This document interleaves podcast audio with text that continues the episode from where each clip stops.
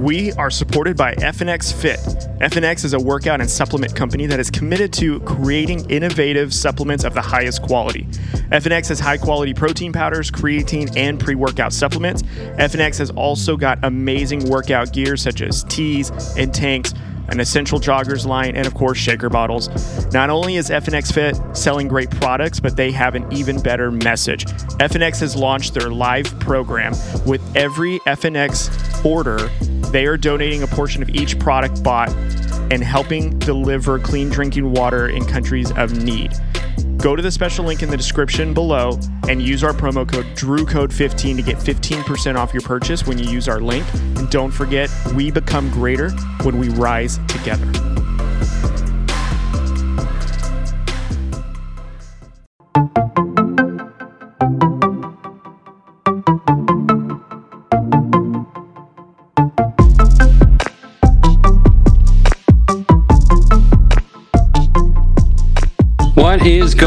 On, everyone? This is Drew Code Sports Talk, and I am your host, Andrew Wright. And over in his living room is my co host, Cody Johnson. Cody. Well, well, well, welcome back, everyone. Hope everyone is doing well. We are recording this on Wednesday evening. Hope you all are doing well. Uh, a couple of housekeeping notes before we get started. Don't forget to follow us on all the social media platforms Facebook, Twitter, Instagram, TikTok, all the fun stuff, and on threads, but we're not as active on that one as the other ones. And then also don't forget to subscribe to the YouTube channel and the podcast as well. And I think uh, I would be remiss if I didn't give a special thank you and shout out to Kenny uh, King Jr. for joining us last week.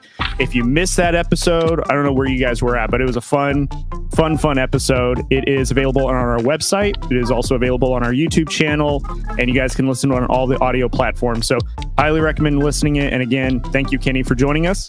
I think that is all the housekeeping notes. All the other stuff is down below in the ticker, guys. But uh, without further ado, Drew, man, how's it going? You look like you're doing homework. Uh, yeah, I kind of am. I'm trying to finish up our notes for for this episode, but uh, doing all right. Uh, kind of had a rough start to uh, the week. Um, our our AC went out, so we had to get it fixed, uh, mm-hmm. and it was fixed yesterday. So we got to sleep in our house yesterday, which was nice. But the night before, uh, we had to go sleep over at my in-laws. Not that that was bad. It was just you know, it's just unfortunate because you want to sleep in your own house. But you know, oh well. Um, and then uh, you know worked until six o'clock today. So uh, rushed over here, and we were busy at work, so I had no time uh, to uh, do notes. So I am uh, right now cramming uh, my homework in to to get these notes done. Yeah, and speaking of uh, work, uh, Brad is in uh, the comments right now. He's saying what up, so I'm just replying back to him. Yep, this is he's the only reason we're going up. Uh, we're going on live right now. Yeah, we're pre- he, pretty much an audience to, of uh, one right now, but it's all good. Yeah. We can appreciate anybody that's uh, joining us, so yeah. it's all good. No, I, I do want to reiterate uh, before we get into everything. I do want to reiterate. Uh thank you to Kenny King uh, hopefully he uh, he watches later or is watching right now. Um, we really appreciate it. It was so cool of him to even take the time to do it. We were such an awe um, of of his um, professionalism and and how nice he was. That was just really cool. So uh, we appreciate him coming on. That was that was really really cool. Um, yeah. But uh, Cody, how are you doing, man?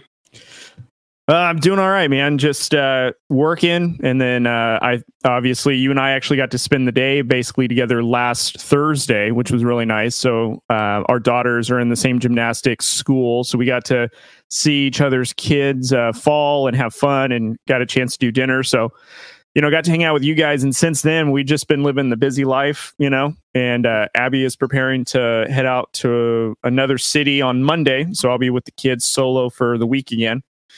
And I got to tell you what, man, uh, for those out there that like to do the uh, uh, dad stuff with they're the ones taking care of the kids, man, it is such a hard job. I I mean, I think Drew, you've been doing it for the last few years, and I, it's amazing how you're able to accomplish as much as you are. I mean, uh, a lot of that is, you know,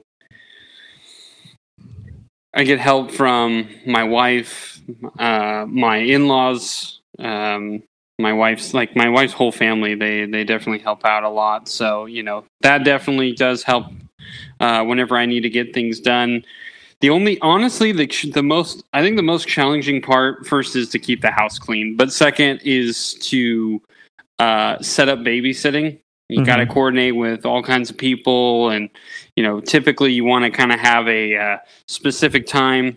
You know, Mhm. when, how long you're going to be gone and when you're going to come back.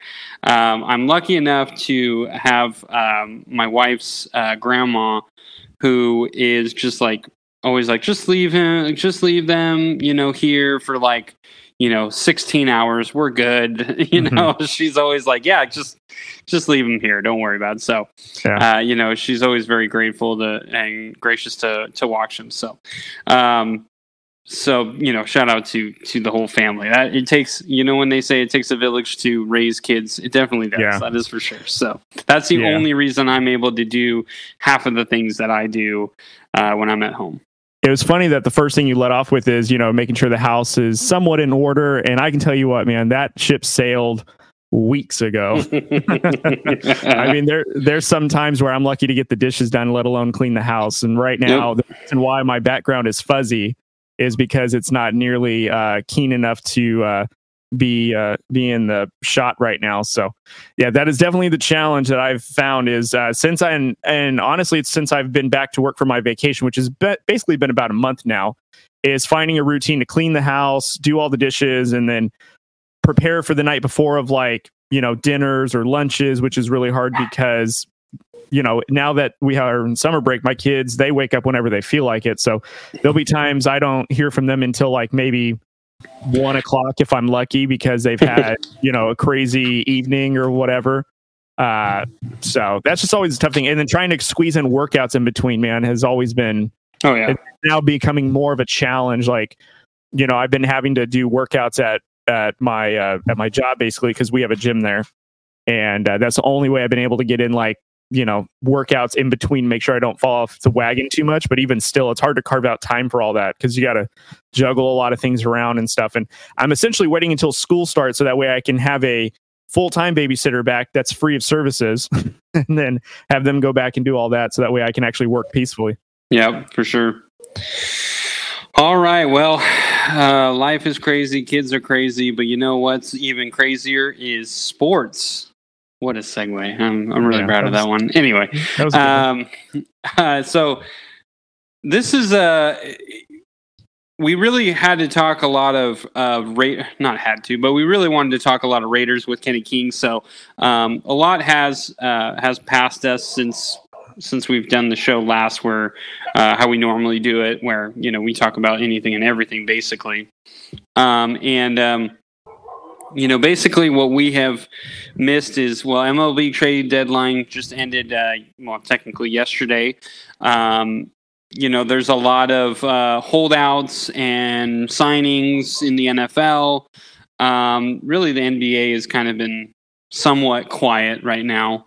Uh, not too much is going on over there, other than like the Damian Lillard thing, which is like at a stalemate right now. So, Yeah. um, you know, just some some crazy stuff. I mean, we we've seen uh, you know the playoff picture here in in uh, in the MLB is starting to kind of shape itself. Uh, women's uh, the women's national team is playing in the World Cup right now, which it's looking a little sketchy right now. So, yeah um, you know, the Messi goal was freaking ridiculous. First Yeah, game Met- he starts and he ends it with a with a game winner. That was just crazy. Yeah, Messi has taken over MLS soccer right now. So And I, I, I posted this on our Twitter feed, but I want to reiterate for those of you who don't watch soccer and go like, well, how come you know this American player doesn't play in the Premier League or doesn't play in La Liga?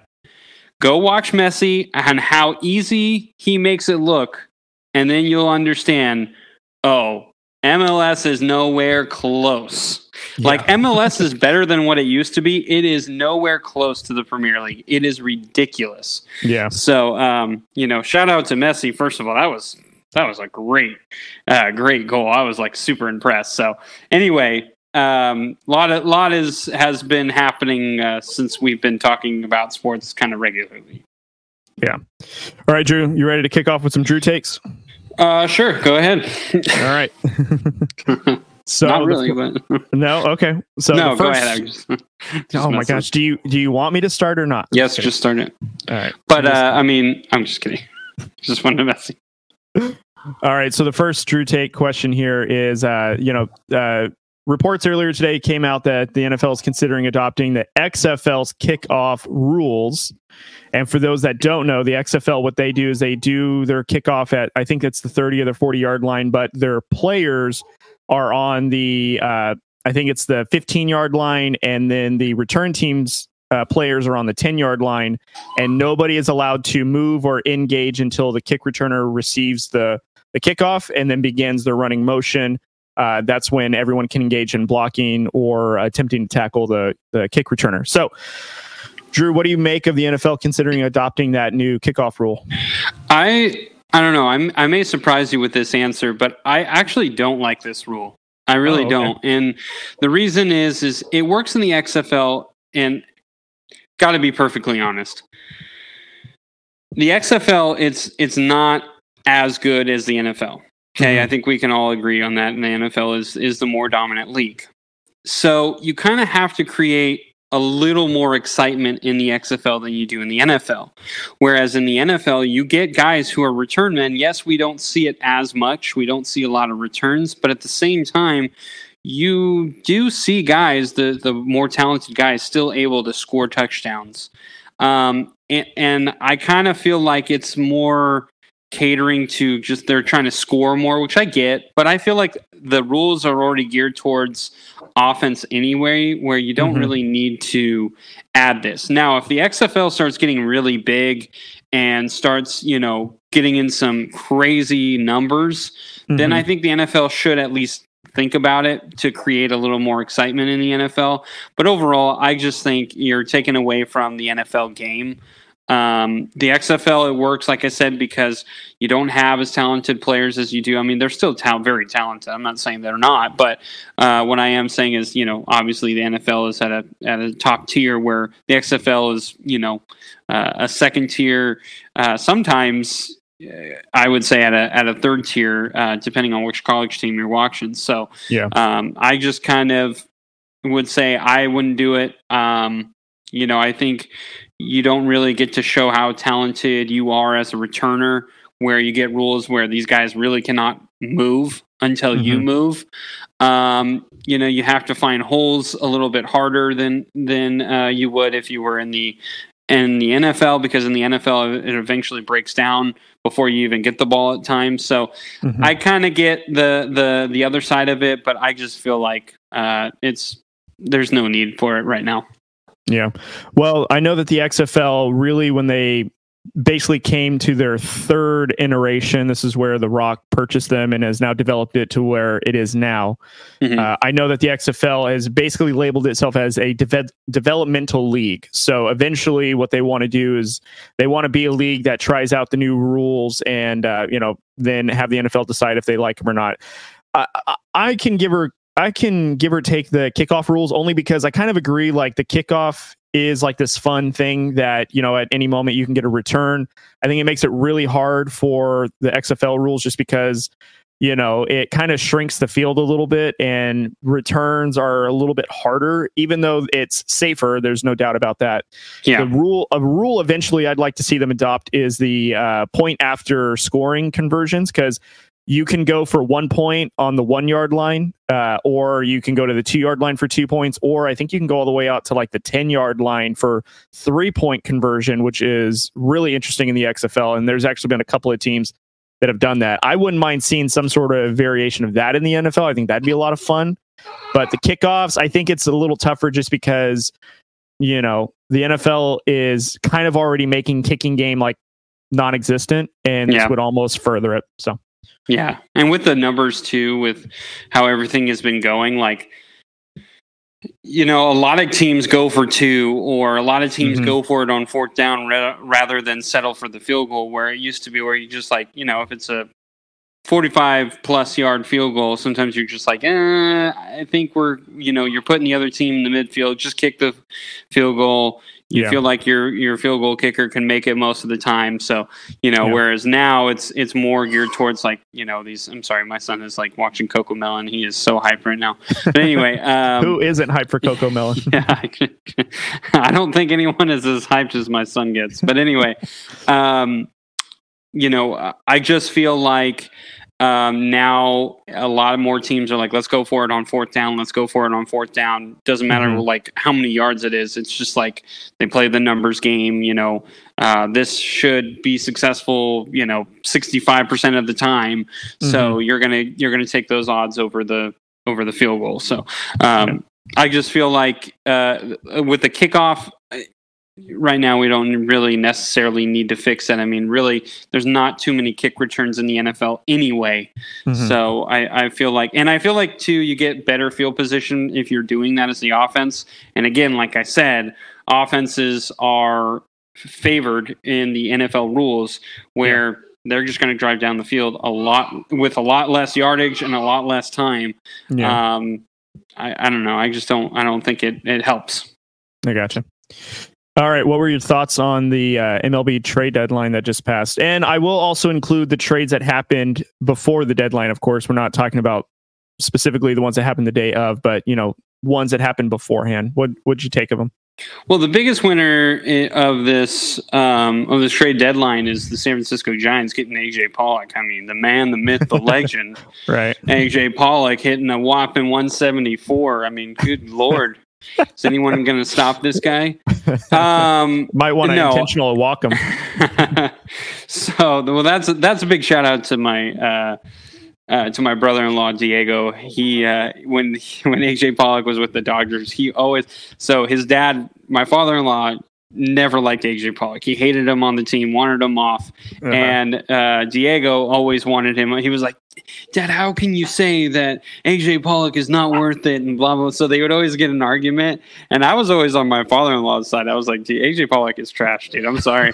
and of course, we we trade for him. So I immediately messaged Diego. I was like, "The man, the myth, the legend. He's a San Francisco Giant." He was like, "Well, he's washed now," and I was like, "You can't even let me have one." yeah. Come on, kid. Uh, but anyway, no, I mean, listen, first of all, the Giants thing, I don't understand why they made the trade. I get that they were trying to go for depth and experience. And Mhm. I mean, yeah, AJ Pollock is that. But at the same time, he's, I mean, what Diego said, I mean, he's kind of washed. He's not what he used to be. Um, and even Brad told me this today. I mean, he couldn't even make it on the Chicago White Sox, who are struggling to win games Mhm. who don't have um you know could use any kind of bat that they possibly could. So um yeah it's it's a little unfortunate. I don't i don't know why they went for it but they did it. They didn't really have to let go of anyone. So i guess that is a plus there but Mhm. um you know it is what it is i guess. But man the rangers are going for go going for everything. And it kind of makes me think like starting to understand why Bruce Bochy um, went to Texas because now he's with a GM who's willing to make these big trades, who's willing to go after, you know, a Max Scherzer, who I did not think was going to go to the Rangers at all. And Yeah. I'm kind of surprised that Verlander went to Houston, went back to Houston. Mhm. Um, that is a little surprising as well. I would have loved to have seen the Giants go after guys like that, where um, it might entice Ohtani to come to your team a little bit more. Mhm. Um, but overall, you know, listen, honestly, the reason the Giants didn't go after all these guys is none of the NOS teams went after any guys. I mean, Mhm. the Dodgers didn't really make any moves. I mean, they made a couple, but nothing like big splash. Um, you know, the the Padres they they got Ji-Man Choi and uh, oh I forgot who else. It was a picture. Uh, I can't think of who it was, but um, they went after you know a couple of guys, but nothing like huge. Nothing like you're like oh my god I can't believe they got them. Mhm. Uh, the Rockies were sellers, uh, which is no surprise. The Diamondbacks didn't get anybody, um, and then the Giants really didn't go after anybody. So it is uh, it it is a little strange that the NL West is really just like "Mm, we're not going after this. So I don't know if it's they know something that no one else does, or if it's more of you know we don't think we can take the the bigger teams, or if mm-hmm. it's more of we're trying to save money for a certain someone to come over to our team. But either way, um, you know, it was it was actually a really strange MLB trade deadline, minus the um, you know, minus the the Verlander and and um, Scherzer. I, I mean, nothing really too shocking or huge, in my opinion, mm-hmm. really, really happened uh, in the trade deadline. I mean, I know there's going to be baseball purists who are going to be like, "Well, what about this guy and that?" And listen, I, I I, don't think it's as big of a splash as like Scherzer and Verlander, mm-hmm. who literally just signed huge contracts with the New York Mets and completely being sold yeah. very the same year that they just signed. So it's a little strange. I feel bad for Mets fans out there that were riding the the high tide of like, oh, we're gonna, you know, we're World Series contenders, we're at least gonna get in the playoffs, and then pretty underwhelming season, and then you sell off your two best pitchers that you forked over a lot of money for. And I tweeted out, uh, I think it was on uh, Sunday or Monday when the news broke about Verlander that basically Houston let Verlander walk, and the Mets then gave him back, and at the same time paid him a substantial raise that Houston doesn't have to. Because I'm assuming the Mets are eating some of the salary when they traded him over back to Houston. So this is interesting. And now it gears up Houston to be a dangerous team, which they always are in the postseason. So I'm curious to see what now what happens with them. But man, if you're a Mets fan, I am so sorry for you guys. You guys had high hopes and I think I saw something that said that the Mets aren't going to, or the GM of the Mets said they probably won't be competitive until 2025 or something along that, uh, something along those lines. And I thought, man, that is heartbreaking. So, I mean, I guess the Carlos Correa thing really messed him up. I, I don't, I don't really understand. I mean, they went after, like, what would they have done with Carlos Correa? I mean, he, first of all, he's still yeah. not hitting very well. Um, and secondly, like, they're not winning. So would they have traded him to, I mean, it's, it's kind of a, I think it's a very good question. And, like, I don't think they're going to be able to afford Ohtani. Yeah. Um, I mean, you can maybe make the argument that maybe this does release them of the contracts that they, you know, gave to these guys. But like you said, they have to be eating some of this because they just signed Verlander this year. So yeah, and they were like uh, really high deals, weren't they? The Verlander one for sure. I, I don't remember what the Scherzer one was, but yeah, the Verlander was ridiculous. He yeah. just came off a of Cy Young, so it's yeah. But he was like, isn't he forty two? Right? Is he? No, I think or he's 40? 40. Yeah. I mean, he's an older pitcher, and he's. I mean, mm-hmm. anyways. But he so. looked like he was. I mean, last year he looked like he was one of the, he was still the most dominant or one of the most dominant pitchers in the game. And not now, while on the Mets. Exactly, and it's it's got to be something with New York. I don't know if it's their pitching coach, if it's their manager, um, if it's just maybe the pressure of New York. Yeah. Um, but you know, it, it's Man, I don't know. It's it's very yeah, Bobby Bonilla. yeah, for real. yeah, they're gonna. I don't know Verlander. I think. I mean, Verlander only had like three years. Uh, what's going to be still? Crazy, it was like a hundred million dollars, wasn't it? Is yeah, I think it's something yeah, close to that. It was gonna, something ridiculous. They're gonna have to parse it out two million for like the next forty years or whatever to pay it yeah. off. So. We'll see. Man, yeah. those Mets, man, they just can't get it right, unfortunately. I know. If you've got a Mets fan in your life, give them a hug because they're not doing well right now. All right, Drew, it's time for your uh, Power Five, sir. It's been a week. It's been a couple of weeks since you've done one of these, yeah, so I'm I'm wondering how different it was from the last time. Uh, so why don't you blow us away with your top five? All right, at one, I have the Atlanta Braves. No explanation needed. Yeah, no Best record in there. baseball. They are absolutely rolling. Um, their run differential is a plus 159, um, and their schedule, I mean, is is pretty average. Uh, mm-hmm. The remainder of the schedule, so um, I, I think they're going to be they're going to be fine, and they're definitely going to be in the postseason. Um, number two, this actually might shock a few people, but I actually have the Tampa Bay Rays. I'm not giving up on them just yet, even though they are second in the AL East. Uh, they have a better run differential than the first place Baltimore Orioles. Um, I trust Tampa Bay a little bit more than the Orioles. They're starting to get healthy. They have Tyler Glasnow. They just got Shane McMahon, um, McClanahan back. Um, the hitters have kind of slowed down, which is kind of what I was saying all year. I don't see them hitting the way they have been, but they are still a very good team, a very talented team.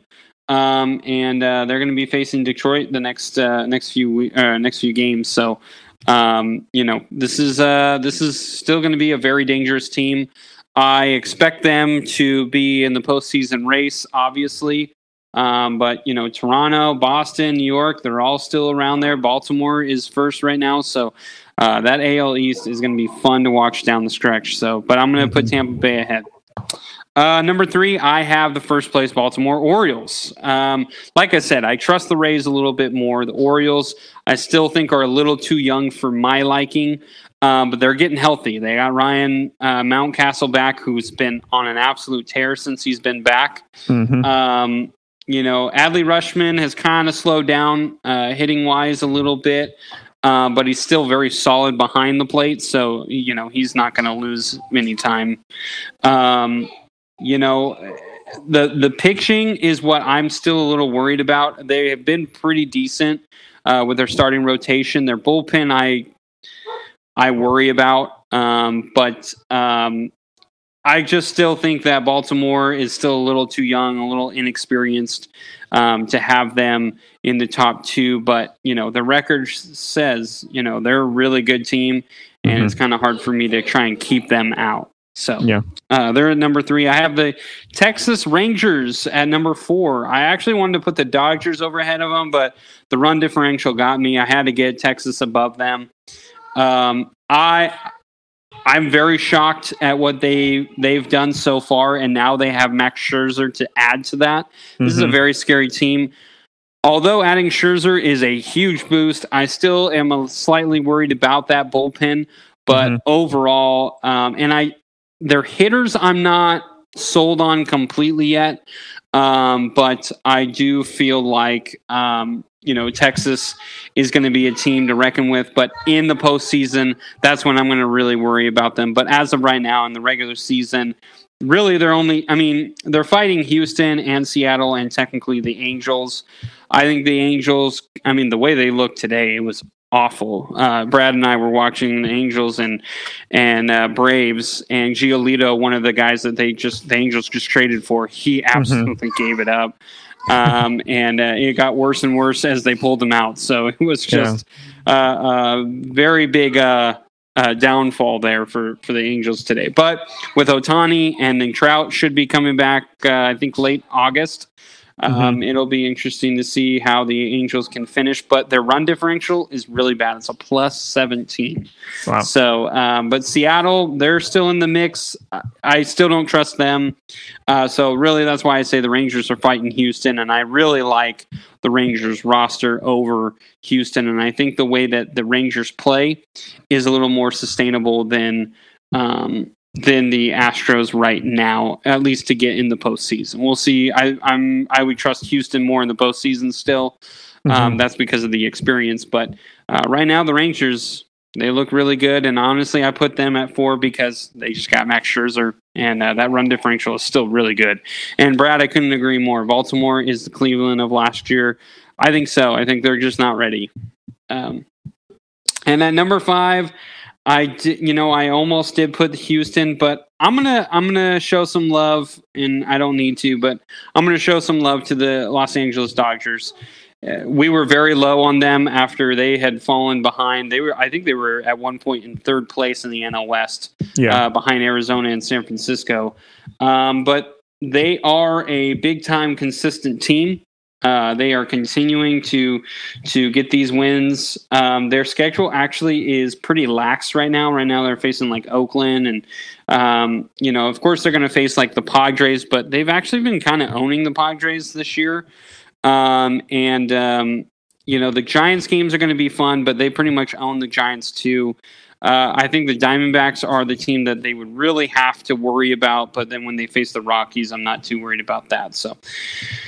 Listen, and I put them over Houston because that that one little stat I, that I love so much is that run differential plus ninety two. Um, mm-hmm.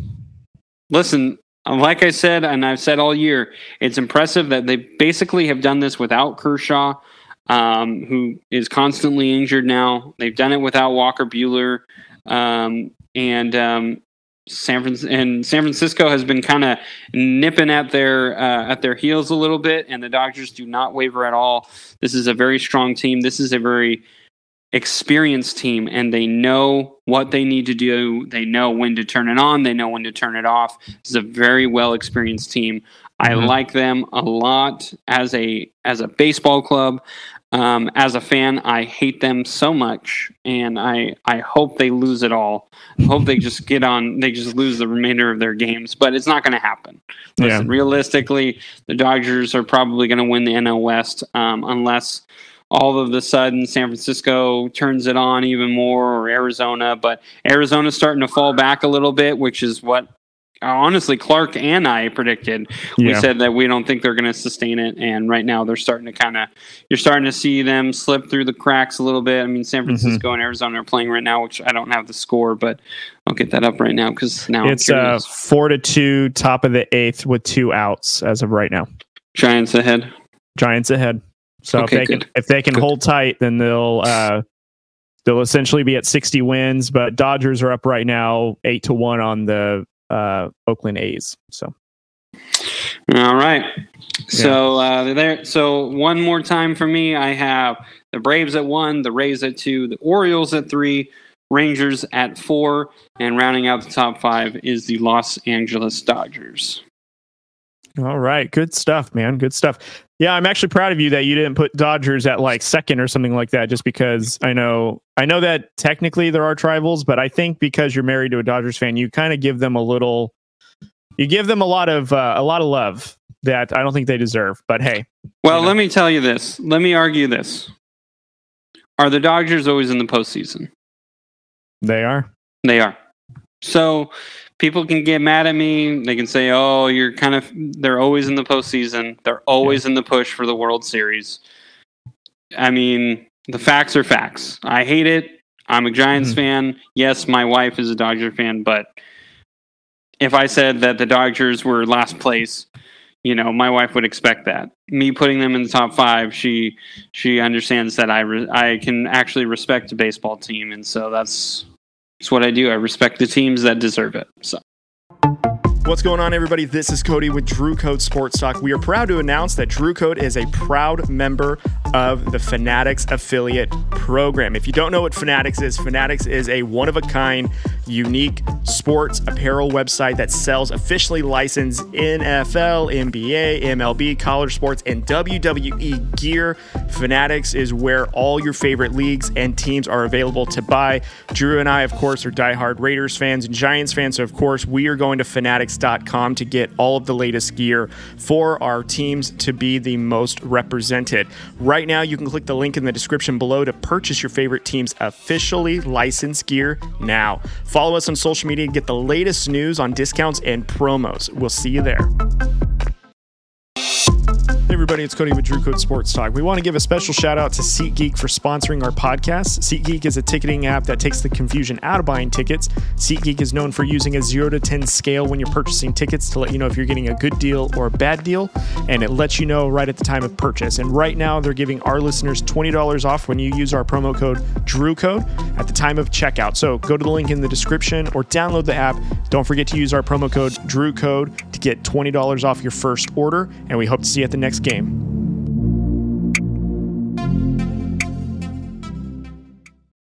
Moving on to our annual segment, Drew, you want to take it over from here? absolutely not, sir. I'm just kidding. um, so do you want to start AFC or NFC? Let's do the good old AFC. I think that one will be fun because uh, I don't know about you, man, but I struggled trying to come up with who I thought was going to take away that division. And uh, I don't know if you felt the same way, but I feel like it's going to be a lot more competitive in the AFC North this year. So, Yes. what are your thoughts on that? I feel that way. I will say this: I'm very low on Cleveland. Yeah. I I'm actually not high on them like I normally am. Yeah. The way that Deshaun Watson played last year kind of concerned me. Mm-hmm. Um, and defensively, even with Myles Garrett, I'm a little I'm a little hesitant on this team this year, and Yeah. their receivers I'm not like super into. Mhm. So I, I just yeah, it's yeah, I'm a little concerned about the Browns. So I'm very I'm actually surprisingly very low on the on the Browns, and Mhm. I think I'm pretty high on the Steelers. So Yeah, you know what? If I had to summarize it, I'm not terribly low on the Browns, but I don't think they're going anywhere. And Steelers, I think they're going to be much improved from last year. And uh, I, I feel like that this division is probably going to be the most competitive um, of the bunch. I think that they're solid teams. They're just one has got to be last place, and there's only going to be one first place team. So it's kind of you know, each game is really going to matter within these teams and the division games nonetheless as well. I think those are going to be super pivotal as well. So Yeah. And also, I have noticed that there's going to be a few teams that I'm probably going to have it like 15 and 2, and I'm like, mm, I'm Yeah, to gotta take- that. got to So, not in this division or, or Yeah. the next division, but I can see in future, I'm kind of like, oh, this is a win easily. Oh, this Yeah. is a win easily. And then I'm like, dude, they have to lose at some point. Yeah. So, so I can kind of foresee some, uh, some interesting things that I'm going to have to kind of uh, maneuver. So, Yeah, same. All right. So let me just kick us off here. I'm going to go four to one. So I'm going to Okay. go fourth place to first place. Uh, fourth place, I have Cleveland Browns. I have them with an eight and nine record, losing Wow. record. Yes. Okay. I here's why though. I think that they have a okay defense. Nick Chubb, I think, is elite. I think that they have a good offensive line. you are I, so in love with Nick Chubb. You are so in love with I him. mean, he's consistent. I don't know what else you want him to do. He's consistent. Anyways, and uh, I agree. The Deshaun Watson thing bugs me, and I don't think Stefanski's going to last after this season. So, um, I have Pittsburgh at number three at ten and seven. So I think that they are going to be improved from last year. I think uh, with their receivers, I think they're going to be improved. Their defense, I think, is going to be better and healthy, and I think they're going to be extremely competitive.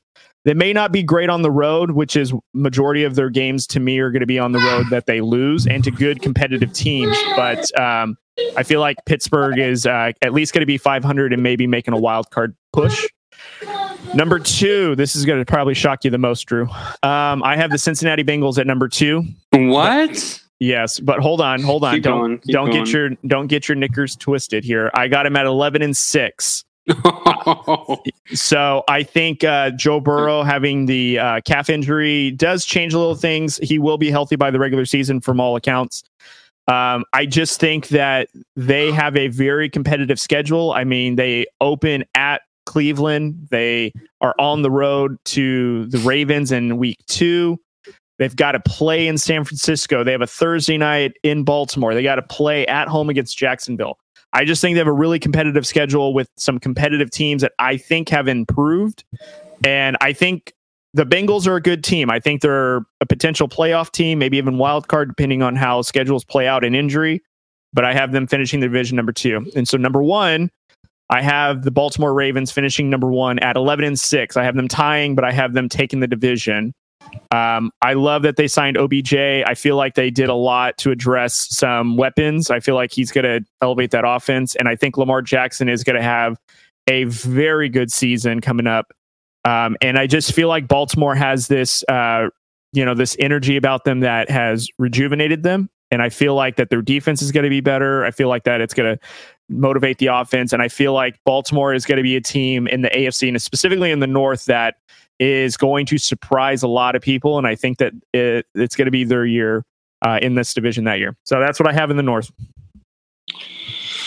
All right, so I will do what you did. I will go four to one here. So in fourth place in the AFC North, I have the Cleveland Browns. Like I said, I'm very low on them. I have them Mhm. at five and twelve. Wow. Uh, yes. Um, all of I I could see how they could get to eight and nine. So I, I'm not saying that I think that my prediction is completely right, but just looking at the schedule and how things would go, um, I think there are some times where they could play down to the competition, um, where they should be, you know, playing how they normally play, and I can just see some easy losses, and then all of a sudden it starts slipping away. Because there's there's a stretch where they're like away for one. I want to say it was like I guess it's only two weeks. I'm sorry, but it's like they face Baltimore, not Baltimore, Denver, and the Los Angeles Rams, Mm-hmm. which I think are two very tough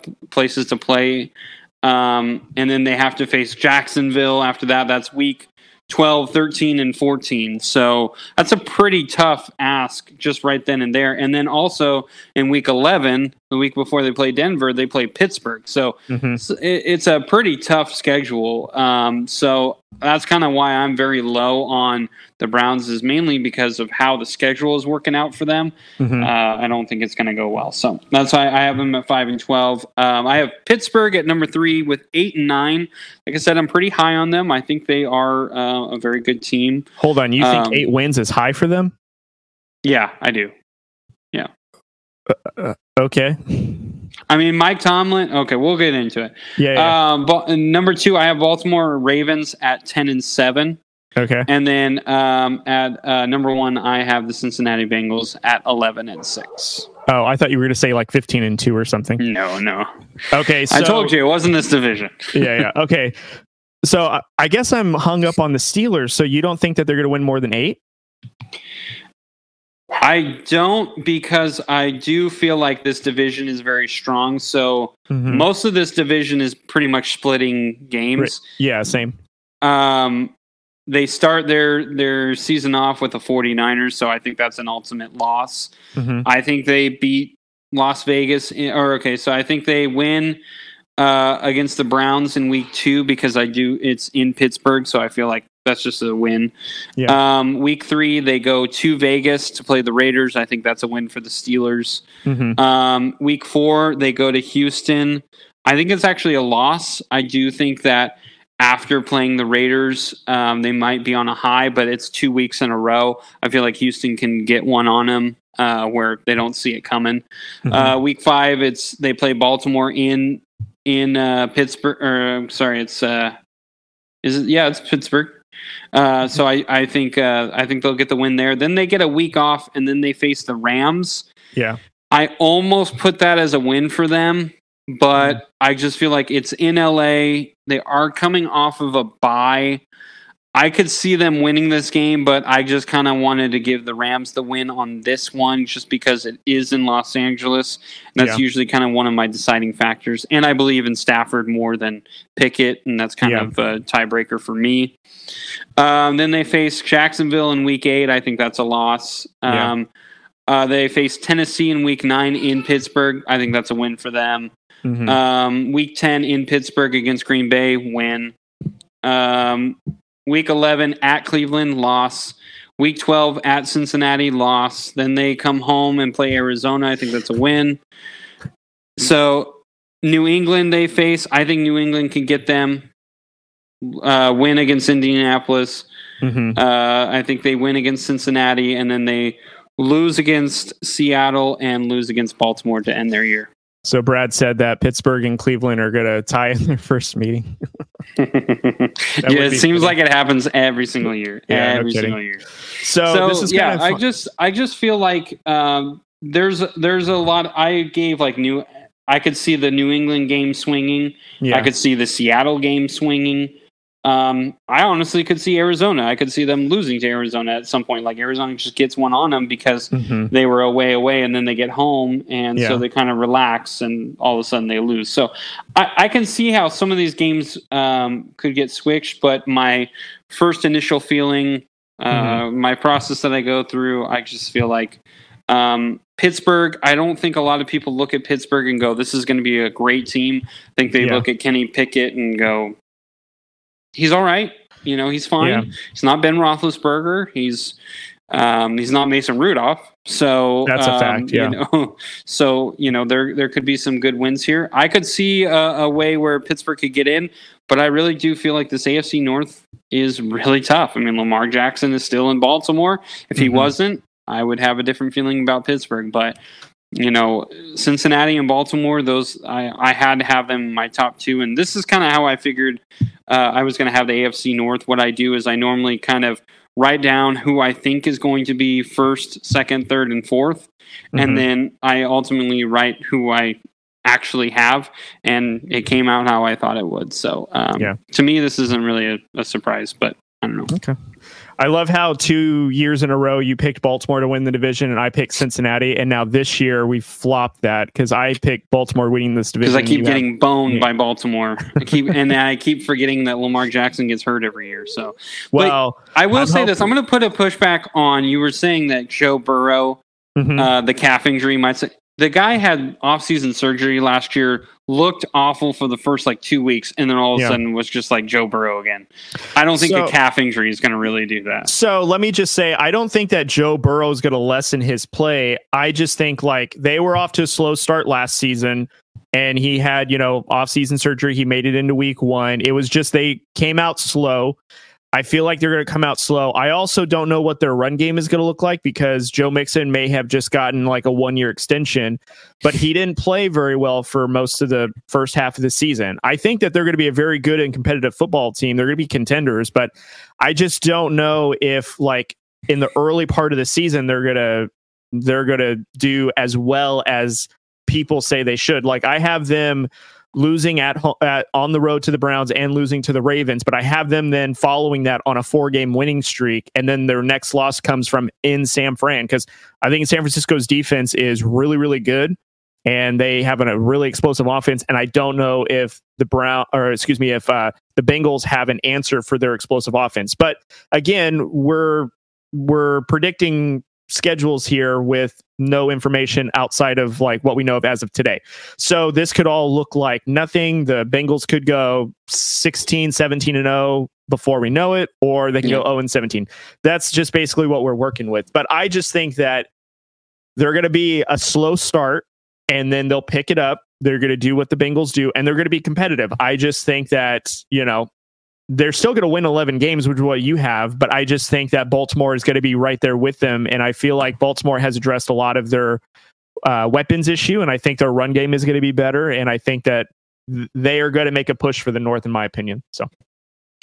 Yeah, I think they're going to be around there. I think they're definitely going to get wild card spot. Well, Yeah. I shouldn't say that yet because I haven't done all my predictions yet. same, so same, same. I don't want to So we'll predict see, who's a wild card or not a wild card yet. I think they're at least no in the idea. running. Yeah, I think they're at least in the running. And uh, for you uh, Giants, excuse me, you Giants fan who who are listening, Giants won four to two. Woo-hoo. So there Nice. we go. All right, Drew. So I kicked off the AFC. Why don't you kick off the NFC? Um, no. Wow, you're Um, very combative tonight. um, so uh, it's Brad's fault. Um, I'm very low on this division. I thought I would be a little bit higher, Yeah, but same. I'm kind of like, I don't know. With this division, I'm kind of like, I don't trust. I don't trust Minnesota. I don't trust Yeah. Detroit. Uh, Green Bay. I don't really trust now without Aaron Rodgers. Chicago. I would not be trust. surprised if you tell me that every team has a losing record in this division. I would not be no, surprised. no, I don't have that. I do not have that. But I'm not. I'm just not high on on all these teams. I really am going to be. Again, Brad, I'm very sorry, but I'm really going to be rooting for Detroit uh, this year. I think um, it would be so cool to see Detroit in the postseason. I think it's well deserved. I think Mm-hmm. um, you know how Dan Campbell, um, you know, came in and everyone was like, "This guy's an absolute joke," um, and he not only just came in and changed the whole culture of Detroit, but now everyone loves him, and Yeah. everyone is like, "Dude, this team is like legit. This team is it's hard to get on now." Um, I, I'm really gonna root for them. I know Brad the Bears, but uh, the Bears suck. So. Where's where is uh not not Ethan? Where's Clark when you need him? Yeah, he was he was super high on the Bears. yeah. He had them, I think, in the wild card. Did he, didn't he have playoffs. Justin Fields uh, MVP contender? You know what? I can't say that that's too much of a stretch. It just, you know, I don't know. But anyways, why don't you uh, uh kick us off? All right, I'm gonna go one to four because it's gonna be easier doing it this way. So, uh, uh, number one in the division is uh, the nine and eight Minnesota Vikings. I think they are going to be in first place. Um, Okay. I actually have Detroit Lions at nine and eight at two, so I do think they are going to be tied for first. I Mhm. just put the Vikings over because if I'm going to trust one or the other teams, I'm going to trust the Vikings a little bit more because they were a really good team last year. But I do think they're going to have a regression because we kept saying that the Vikings were not as good as the way they were playing and it was a mm-hmm. it was a definite oh yeah we were right on that when they were out in the first round of the playoffs so um but all in all i still would put the vikings over the lions right now uh, mm-hmm. At number three, this may shock you. I don't know. Um, I have the Chicago Bears at six and eleven. Um, I do think they double their wins. I think they are going to get a little bit better. Their defense is really good, um, mm-hmm. but their offensive line still scares me. I'm not completely sold on Justin Fields. I really like watching Justin Fields play, but he just has some mental breakdowns where it doesn't look great. So um, you know, I, am not sure I'm I'm there yet with uh, with Clark, but I, I do root for him because I remember watching the QB one show mm-hmm. um, mm-hmm. on uh, Netflix, ironically, where it was following these top high school kids, and Justin Fields was on there, and I really liked him. I thought he was he was a definite team player. Um, you know, he's kind of this new age type quarterback uh, kid, so you know he's got a little edge to him. But um, you know, all in all, his guys really fall in love with him. I mean, you see it in high school, then you see it at Ohio State, and then you see it here in Chicago. Uh, mm-hmm. These guys root for him, so I'm rooting for him as well. Um, but I do think that um, unfortunately, the team that he's around, I don't think is there quite yet. But he did get eh, he did gain a little bit uh, more offensive weapons.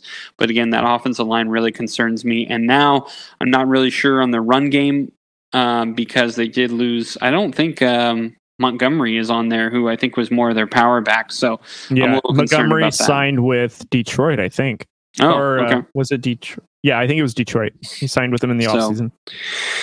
Uh, and then number four, I have uh, the Green Bay Packers at five and twelve. Um, I tried to give them as many wins as I could, and it was really hard to find some wins. I'm not going to lie. This team is with Jordan Love. I really am rooting for Jordan Love because he's a kid who came out of the Mountain West, who um, played against. Uh, we watched against Fresno State, and he was really, really talented. Um, so I root for him. I hope he's successful. He's had a lot of years uh, under Aaron Rodgers, so unfortunately, as much as we should give this guy like at least a couple of years to see what he has, he kind of doesn't have that because he has been behind Aaron Rodgers for like three, four years now. So it's kind of like you got to put up or shut up.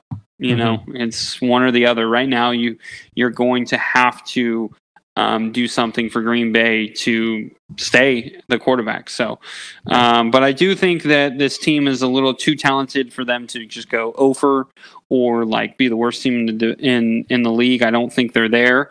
Um, but um, all in all, I do think that the Green Bay Packers are going to be the worst team in the division. All right. Well, I don't really have too much to push back on you on. We pretty much, actually, no, we we have the teams finishing the exact same order, just different records. So uh, I'll run through it relatively quickly here. So I have Minnesota. I have them at ten and seven. I do have them winning the division, but at ten wins. So we're only a game off, so not yeah. too bad. Uh, Detroit. I have them going nine and eight as well. Uh, I don't know if I have them in the wild card yet because I got to finish the rest of this, but uh, I have them barely squeaking by nine and eight. I know that there's a lot of hype around them. I know that they're a fun team. I want to taper a little bit of expectation because we had the same feeling last year. And I don't yep. know if they are better than they were last year, but I know that they're getting a lot of good pieces and their defense is now changed quite quite a deal. They have new secondary. Um, you know, we'll see how their defense kind of shapes up. But knowing Dan Campbell, they'll be ready though. We'll just see if they're prepared and ready to mm. take that take that leap. So we'll see. Uh, number three, I have the Bears. Uh, I have them at eight and nine. So I did say when we were wow. talking with uh, Ethan and Clark that I wasn't sure if they were like a nine or a playoff team win, but I think get seven to eight wins. I'd say eight wins. I think they're going to scrap go, their way. Yeah, I think they're going to scrap their way to eight wins, and I do think that Justin Fields will have a positive step forward. Now, here's the problem, though. Justin Fields is kind of behind everybody. Let's hype, let's say because of the regime that he's was in, and then now his new coach and stuff is trying to get him confidence to throw the ball more down the field. Now he's got uh, you know a little bit better of an offensive line. a, a new weapon in DJ Morris. We'll see how that all plays out. But I do think that Justin Fields will take a step forward. I don't know MVP caliber step forward, but I think he'll be a very productive running back and especially a dual threat because he was killing opponents with his uh, with his legs last year and I think now with you know again some offensive weapons that'll change the dynamic. So and I got to say, man, you were way higher on the Green Bay Packers than I were. Uh, I tried to find them as many wins as possible too, and I was only able to find three. So I have them finishing at a three and fourteen record. I'm rooting for Jordan Love as well. I just, you know, with their young receivers, with their defense, Jordan Love's first year with uh, Matt LaFleur's offense, I'm hoping that he has a productive year, but he's definitely going to go through his uh, woes as a first time starter. And uh, you know, I wouldn't be surprised if Green Bay uh, basically, you know, tanks for Caleb Williams because that's essentially what they'd be playing for. I don't think they're going to be very competitive at all this season. So that's what I have. So uh, Minnesota Vikings ten and seven, Detroit Lions nine and eight, Chicago Bears eight and nine, Green Bay Packers three and fourteen. The only pushback I will give you is about the Packers, and I just feel like the Packers are going to realize maybe too late that Jordan Love is not going to be their guy, or mm-hmm. they're going to see that, okay, Jordan Love is our guy, just not this year. Mm-hmm. Um, and so that's kind of why I don't think they're going to be in the running of Caleb Williams. Not saying that I think you're like, oh, you're you're um, dead you wrong. Know, you're absolutely wrong, and and sure. you know, there's no way they're going after Caleb Williams. But I do feel like they really are trying to put everything into this year that they possibly can into Jordan yeah. Love without trying to sell the absolute farm. Yeah. Um, because I think they they've spent so many years with Jordan Love, and mm-hmm. um, you know, it's like, okay, why did we trade for him? We kind of have to show that we're in on him. So yeah. I just feel like it's going to be a little too late by the time they're like, okay, this is not going to work, and it's going to be like, well, shoot, we're already at five wins or you know four wins or something and yeah. uh, you know there's a team that only has two wins so like yeah. we're gonna have to lose every other game and i'm not sure the other team can win a couple of games in that time so yeah. just that's kind of my assumption that's kind of my uh, thought is i just I think it's going to be kind of the late realization of okay, we're not going to get Jordan Love, but or we're not going to get Caleb Williams, but I do also feel like there's a possibility that Jordan Love could actually work out really well, and mm-hmm. maybe they're better than what we think they are. I don't think, unless Jordan Love is Patrick Mahomes, and if he is, we are going to be like, why in the hell was Aaron Rodgers not let go way earlier? Sure. Um, so I don't think he's that caliber. So if that is the case, I just feel like there's going to be a couple of years where we're going to see Jordan Love in, in the Green Bay Packers uniform.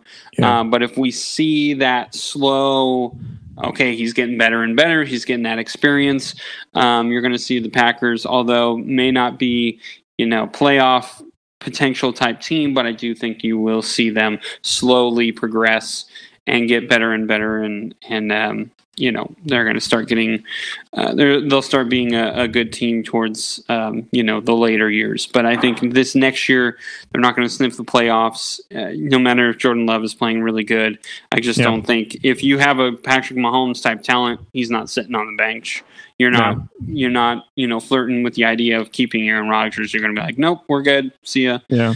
Um so I think his best is still not going to get the this Packers team to the playoffs. Yeah. I would not be surprised if the Packers traded for or found a way to acquire Trey Lance from 49ers at some form or fashion. Like, let's say Jordan Love doesn't work out. I would not be surprised if in the offseason, next season, Trey Lance maybe gets dealt over to Green Bay. I mean, I'm not saying maybe. I know anything, but that would I would not be surprised if the if the Packers did that. So, how funny would it be if uh, if uh, the Jets all of a sudden are like, you know what, we don't want Aaron Rodgers anymore, and Green Bay's like, we'll take him back. yeah. Oh, they probably would. There's no way it's gonna happen. But I just no. I was just thinking like that would be so funny. Just imagine yeah. the Packers like, come on back. yeah, that's so funny. All right, Drew. So I pitched this to you earlier this week, and I've been really excited for it. So fantasy football is around the corner, you guys. If you guys are not in a league, get into a league. Drew, our league is going to start in a few weeks. Actually, both of our leagues, and uh, I would not be surprised if I ask if you want to join a third league. So keep your phone on. But anyways, so okay, good. So anyways, so it got us, well, me thinking of some creative drafts, and so I figured we would kick off some fun fantasy drafts. And tonight's theme will be drafting the best players that have never won a championship. Drew, we're going to go five rounds and we're going to pick team or you're going to pick your best five and then we'll go in order. We're going to do a coin flip so that way we get see who gets the number one pick. So, Drew, call it. Heads. And we got a heads. So, Drew, you get the first pick. Oh my god and we're gonna go snake order. So, okay, wait. So, what what are the sports that we have to stay within? Basketball, football, baseball. That's it. Basketball, baseball, NFL, NBA, and uh, MLB. Okay, well, I'm gonna start with a homer pick because I don't even know if he's even on your list. Go ahead. And this is my this is my favorite player of all time in baseball history. Um, someone I always looked up to. I know people are going to give me hate because oh, he was on steroids. Never confirmed, by the way. Um, I'm going to go with Barry Bonds. Barry okay. Bonds is the home run leader. Yes, I said it. He is the home run leader mm-hmm. in Major League Baseball. I know Major League Baseball wants to put an asterisk on it, but they want to put an asterisk on everything. So, anyway, um, this team should have uh, the Giants should have won the uh, World Series in 2002. They lost a lot of steam, yeah. and we absolutely died against the Angels. I remember watching it. Which shout outs, uh, shout out Central Valley. By the way, there was a guy named Troy Glaus who was on the Angels team. He actually just got signed as the head coach of the baseball team at Buchanan High School. So congratulations to the Central Valley and to Troy Glaus for for getting a absolute beast of a uh, baseball program in the Central Valley and Buchanan High School. And if you don't know what Buchanan High School is, they're the guys who have who produced Justin Wilson, who mm-hmm. won uh, uh, who won the College World Series for Fresno State as the closer, who ended up being a closer for a couple of years with the Yankees.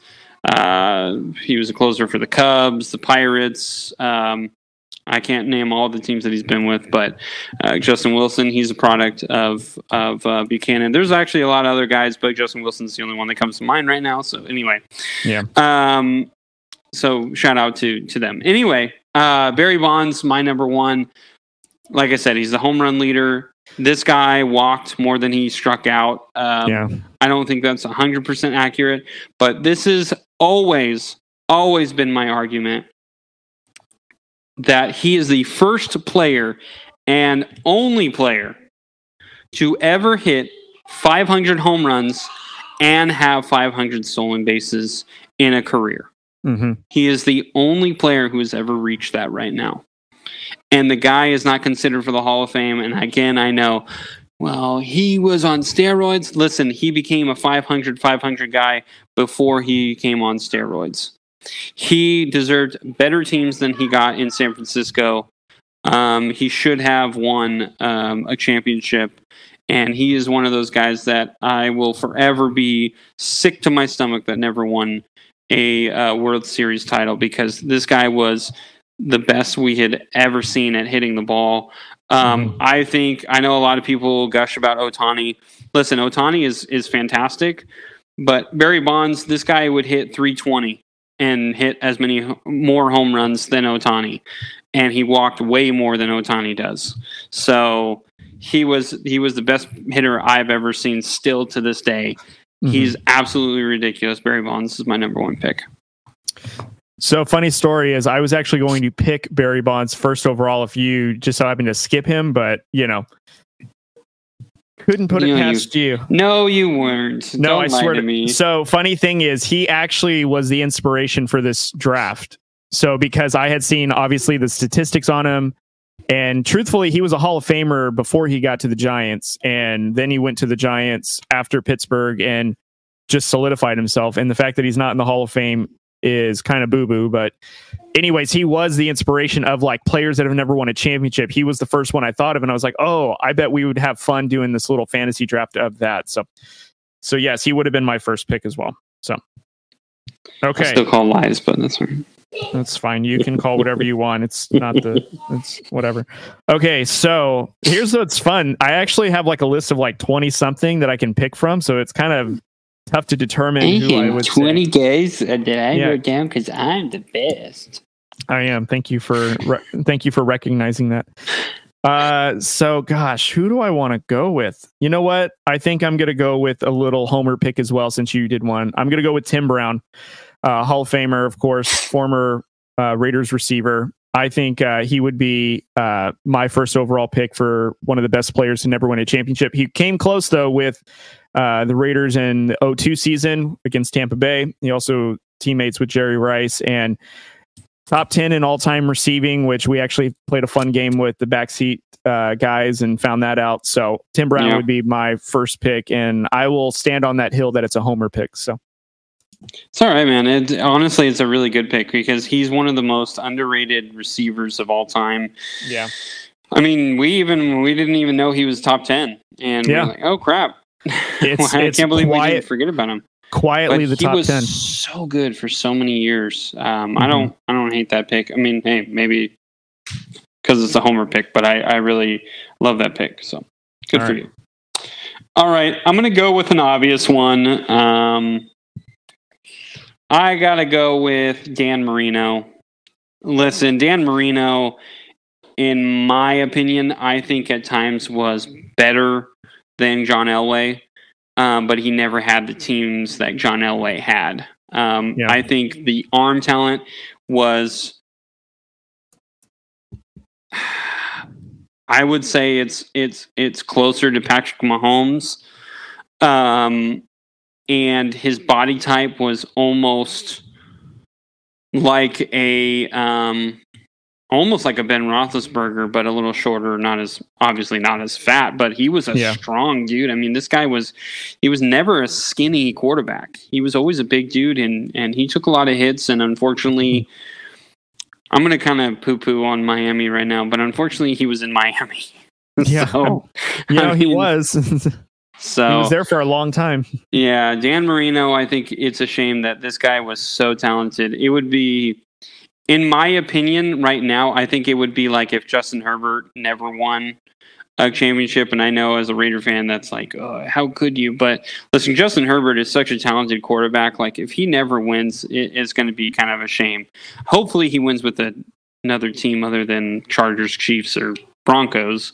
Um, but um, if he does win one, hopefully, um, hopefully he can win one in his career because I think he's just so talented and um, just on an underachieving team. So I'm going to go with Dan Marino.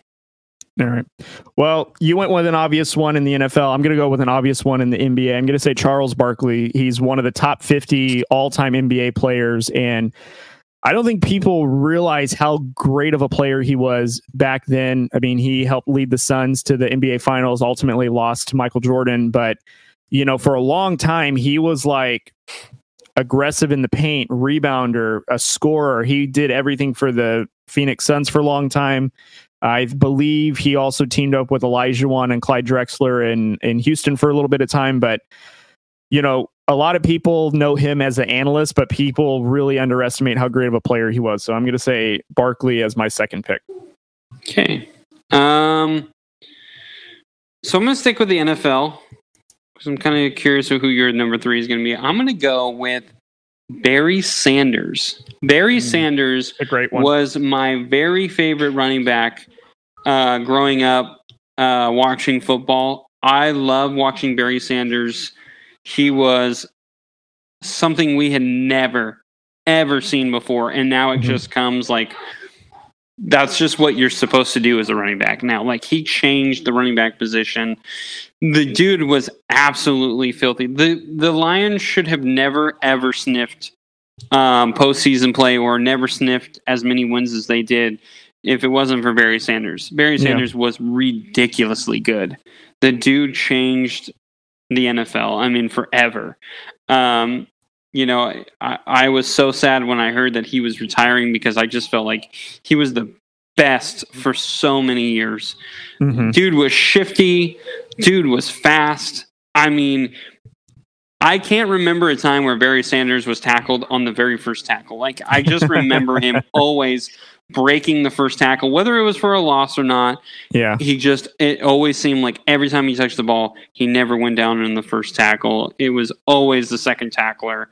Um and um God, he was just man, he was nice. And that's all I can say. He was Yeah. so nice. Um I, I'm gonna go with Barry Sanders at three for me. All right. So this one is a bit of a I wouldn't say a reach. I'm really I'm I'm more than happy to make this one and I hope that you appreciate it just because it it'll kind of reminisce about our childhood. But I'm going to go with uh it's a baseball pick, Ken Griffey Jr. Uh the greatest swing in baseball. I actually remember him the most seeing him with his backwards hat in the home run derby and then Yeah. he was so great on the Mariners and then when he went to the Reds still as still is great and I don't know why but he just has has been ingrained in my childhood in terms of like a great baseball player fun to see very very likable very much uh the face of the league. And he has without a doubt the sweetest swing of all time arguably in all of the majors. Um and I I think it's a shame that he well it's not a shame but I I'm really glad that there's a lot of great baseball players that recognize how great of a player he is and it's just a shame that he was never able to get a championship. And I think one of the cool things too is when he was younger in his career him being able to play some games with his dad when they were both on the Mariners. And uh funny thing is I actually saw a clip today where um it was I think when I can't remember if his dad was playing for the Yankees or against the Yankees, and he told a story about how he's sitting in a dugout, and uh, it was just him and another uh, and another kid, and apparently George Steinbrenner told uh, an attendant to get uh, Ken Griffey Jr. out of the dugout because he didn't want anybody there, and uh, Ken Griffey Sr. No- took note of that, and so did Ken Griffey Jr. And so he told a fan that if every other team didn't want to sign him, but only the Yankees offer a contract, he said, I'd retire. I wouldn't sign with the Yankees no matter what. And I just thought that was so funny. And Yeah. just a perfect synopsis of like Ken Griffey as he was is in integrity. So the son's absolutely going ham on Cocomelon. Um, so I, um, with my number four pick, I'm going to go with um, maybe someone that you didn't have written down. Um, I I think don't you're know. on number three. No, I'm on four. I have Bonds, Marino, Sanders. Oh, that's right. I forgot to write down Sanders. Okay, go ahead. Four. So my number four pick is going to be. This might be another shocker, but uh, I'm going to go with Tony Gwynn of the San Diego Oh, Padres. Man, he was on my list. Okay, good one. Um, as much as Ken Griffey Jr. changed the game and is kind of what the players are now, Mhm. Tony Gwynn was the purest hitter I've ever seen. I don't remember him striking out. Um, I don't ever remembering remembering him not getting a hit at least once in a game. Yeah. Uh, now, listen, I never watched the Padres every single day. Um, I was a Giants fan. I always watched the Giants, but every time the Giants faced Tony Gwynn, he always was getting a hit. Um, you know, he wasn't the biggest like power hitter of all time, Mhm. but he's one of those guys where he was the closest to ever come to hitting 400 that anyone has ever done, uh, which was a 94. Yeah, 94, where he hit 394, which is just wow. ungodly. I Yeah. mean, just and then like I always see a lot of videos coming up where Tony Gwynn uh, was talking to kids on like how to hit, and like I'll watch those videos, and then like I'll be playing with my son baseball, and I'll be like, I'm I'm gonna do what Tony Gwynn said, just kind of curious of what it looks like, and just it's amazing, just like the little things that he he was able to explain to you that Yeah. he was able to um, tell kids or people or you know teammates whatever it is how to hit and it's just like it seems so easy to him Mhm. but when he talks about it you're just like oh dude this guy he oh my god like he just knew how to how to get the best like this guy worked at it so hard Mhm. um, Tony Gwynn is one of those guys that I don't care if he was with a rival team. This guy deserved a championship. He was Yeah. so amazing. Um, he actually was really good friends with Barry Bonds um, for a long time because great recognizes great. Um, and Tony Gwynn was one of those guys who just was in awe of what Barry Bonds could do, and Bonds vice versa. He was always in awe of what Tony Gwynn. He always uh, Barry Bonds would always have interviews talking about. I could never do what Tony Gwynn does. I could never hit the way he does. It's ridiculous how he does it. Yeah. And Gwynn would say the same thing, and Bonds would just chuckle because he's like, dude, I could never hit 400. There's no way. and so it's just, it, it, Tony Gwynn is one of the best players to ever play in Major League Baseball. I think he is so underrated. He's not talked about enough because he wasn't this power home run hitter. Um, he was more of this base hit guy. But Mhm. as a kid growing up, when you're learning baseball, these guys don't want you to learn how to hit home runs. They want you to learn how to hit uh, base hits, line drives, uh, find the holes. And um, Tony Gwynn was the guy to watch. Yeah. So, That's a good one. All right. So my number four, I'm going to go with Allen Iverson. You know, he, you want to talk about someone who changed the game. I think in basketball, you know, he made it, he made it a point to make your ball handling a strength. And, you know, he's known for pound, pound for pound being like the best NBA player just because he was not afraid of anything. He would go right to the rack. He'd also, you know, had all these dribble combinations to where he'd get a mid range shot and, you know, in the 2001 NBA Finals against the Lakers that had a ridiculous playoff run. They went, uh, I think it was like 15 and 1 or 16 and 1. The one loss that they had was against the 76ers in that playoffs with Allen Iverson. I believe he had to score like 50 points or 49 points or something like that. But Allen Iverson made basketball essentially cool for those that grew up in, you know, rough areas with the with the elbow sleeve, with the headbands, with the, you know, I think he used the one that started like the compression pants and some other cool stuff. And not only that, but he was a phenomenal player on the 76ers. And then he got traded to the Nuggets and was a great player on there and helped him get to the playoffs when Carmelo Anthony was first in the league. So Allen Iverson is one of the great players that never won a championship, and he is number four. Uh, he's my fourth pick on this list. okay. So my number five, um, I'm actually between a few players, but I got to go a basketball player. Um, and it's just a guy that I always rooted for that I, I really liked watching play, even though he was, well, he did end up on the Lakers, but I'm going to go with Steve Nash. Ah. Um, That's a great one. Steve Nash was the newer age when I was, you know, in high school. He was the newer age John Stockton.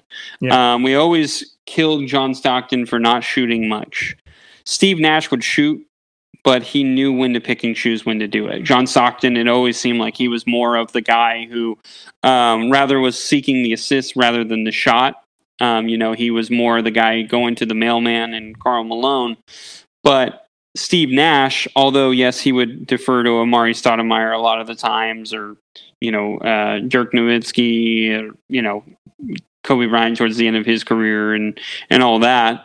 Um, Steve Nash was was a guy who was just an old time teammate, and I feel like we lost what he was capable of doing because when he was the coach for the Brooklyn Nets, which now we know it really wasn't his fault. He really didn't wasn't the issue there. Um, you know, I- I feel like we lost what what Steve Nash really was, and Steve Nash was a absolute baller. The dude just made some insane plays.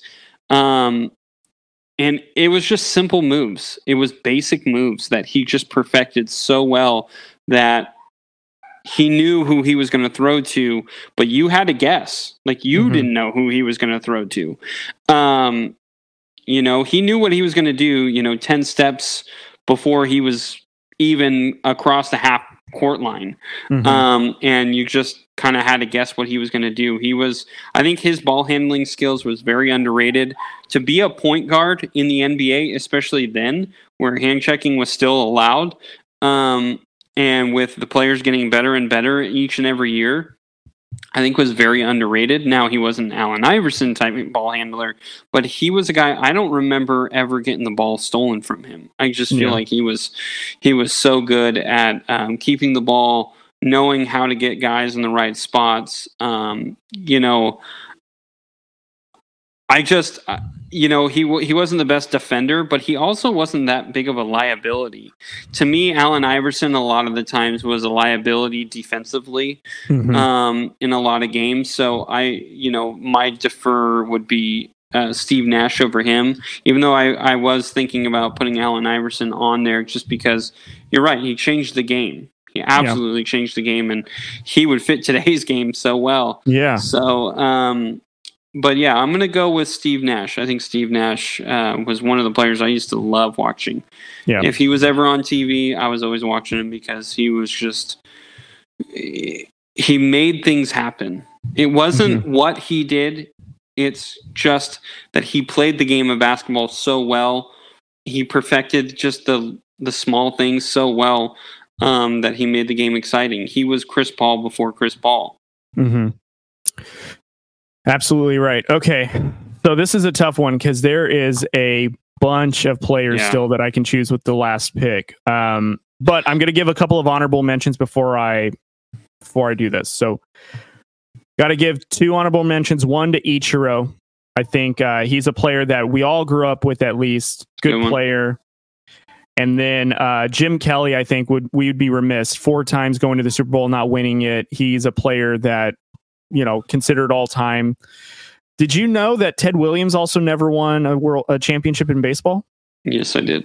It's absolutely crazy. Because uh, because of the um, what is it the Black Sox scandal? Is that what it's called? yeah. Yeah. Also, Willie McCoven, or Willie McCovey, excuse me, also another one of the players that's uh, all time never won a championship in baseball. So I thought that was interesting. Yes. Anyways, yes, couple but I can't I can't have two giants on there. I'm saying that's just that's just not that's not looking at uh, everyone else. Well, that's okay. So this player, then former Raider, I'm going to go with Randy Moss. I think he is one of the greatest receivers in, in, in NFL history.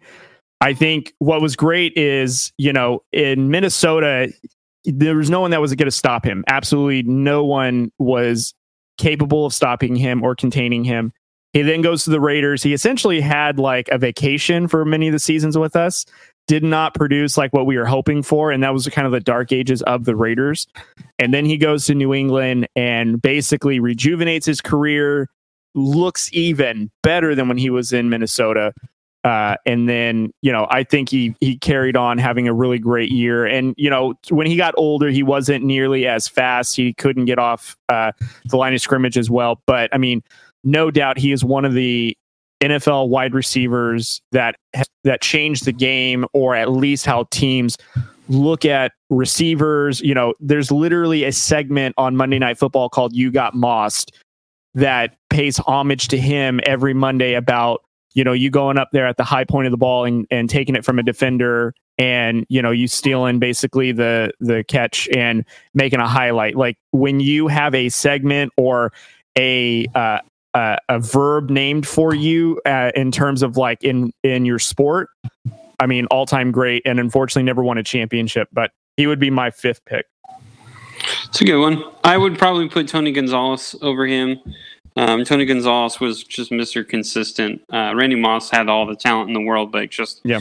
Tony Gonzalez was on some really bad Chiefs teams, which thank God. yeah But um, yeah you know, he was so talented. The dude was just, you knew he was going to get, I mean, Travis Kelce numbers every time. Like, you knew Yeah. he was going to have 10 catches, um, you know, over 100 yards. You knew he was going to have at least a touchdown in a game. Yeah I mean, it was just a foregone conclusion. You, there was no way of stopping Tony Gonzalez. Yeah. Um, so I would probably put him over over Randy Moss. Not saying that's wrong, but I just no sure. I did respect I did respect Tony Gonzalez uh, game a little bit more than Randy Moss, even though Randy Moss was phenomenal. I mean, God, yeah I just you know uh, the Raiders year was a little the disheartening. yeah yeah. it was a little disheartening, but um, God, when he went to New England and they had that 16-0 run where they were going into the Super Bowl undefeated, it was just like you felt like oh it's going to happen, and it was Yeah. just a surprise that the Giants ended up winning that. Yeah. Well, another player who I almost put on there, and I was literally 49 51, was Carmelo Anthony. And because he would, he's somebody that I was like, man, he never won a championship and he's like top 10 in scoring. He's won all these Olympic gold medals. He's the only player, I think, in the 03 draft, along with, you know, Bosh, Wade, LeBron James. Oh, and Chris Paul. So he's one of two that have never won a championship from that from that draft yet out of those predominant players. And, you know, Chris Paul could have been another one. But, you know, I I was debating between Carmelo and Moss, and I just felt like when I was growing up, and then even you know just recently, Moss has changed the game to where you know players look up to him in the way he he approaches the game and stuff. Like if I'm not mistaken, Justin Jeffries uh, Jefferson, excuse me, said that Moss was like a player he idolized growing up, and he plays very similar to him. He just you know so it's just he has still an imprint on the league yeah. that is rippling through all this all this time. And he's been retired and i think inducted in the hall of fame. So yep. he's he still feels like he's a part of the game even though he's been away from it for so many years. So yeah. Yeah. Randy moss was absolutely ridiculous. He was just he was what they call a cheat code.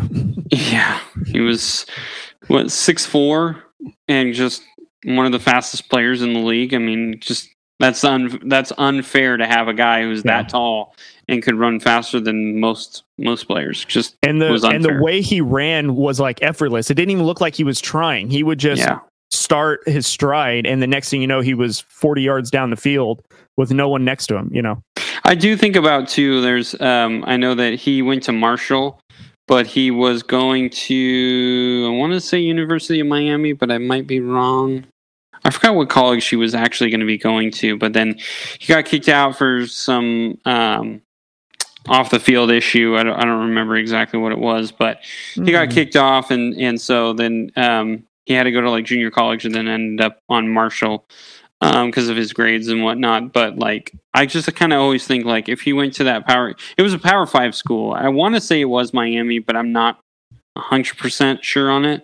So, um, but if it was Miami, like, I just am kind of curious, like, if he went to Miami, had that college career, like, he still would be a Hall of Famer. I don't, I don't see that ever changing.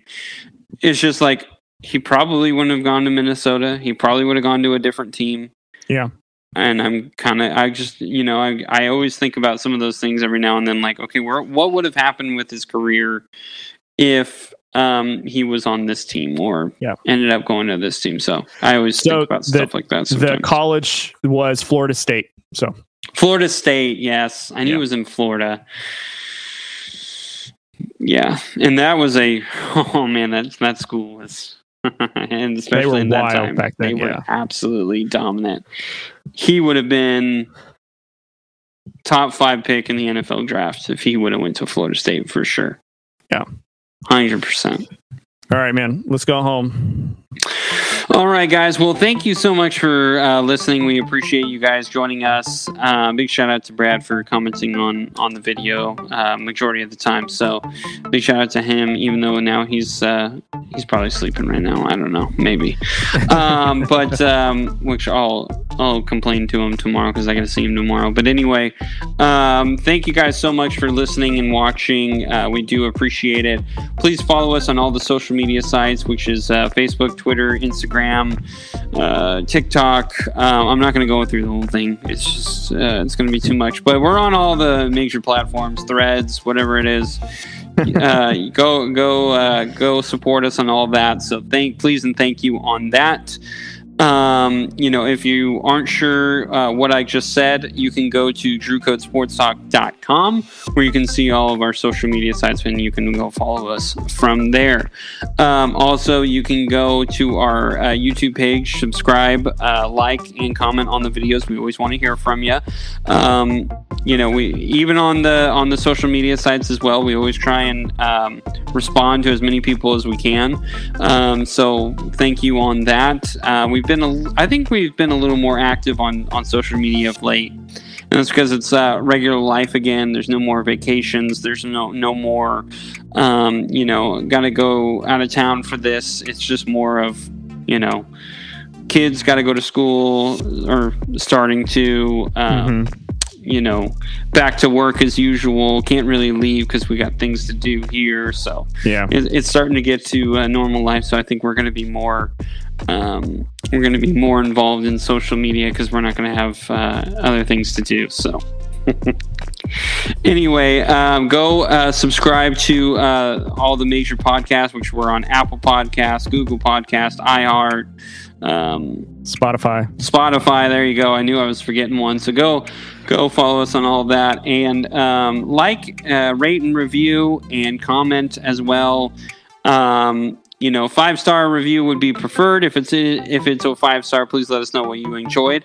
That way we can continue to uh, get better. And if it is a one star, please let us know what you didn't like, so that way we can improve on that. So anything and everything does actually help us. Um, you know, we just do this as a hobby. We know we're not getting paid for this, so um, you know, if you give us a one star, we're not going to be coming after you. Be like, well, this person. Uh, Speak for we're actually just gonna. Oh well, okay. Well, I won't care. I will find you. Um, I'll just probably call you out as random person, like I normally do. Um, that's one of my favorite things to do. Random person. there you go, random guy. Um, so anyway, uh, we appreciate all that. So Cody, I'm gonna have you finish it off. Um, I know I probably missed a ton, but uh, let you finish everything off.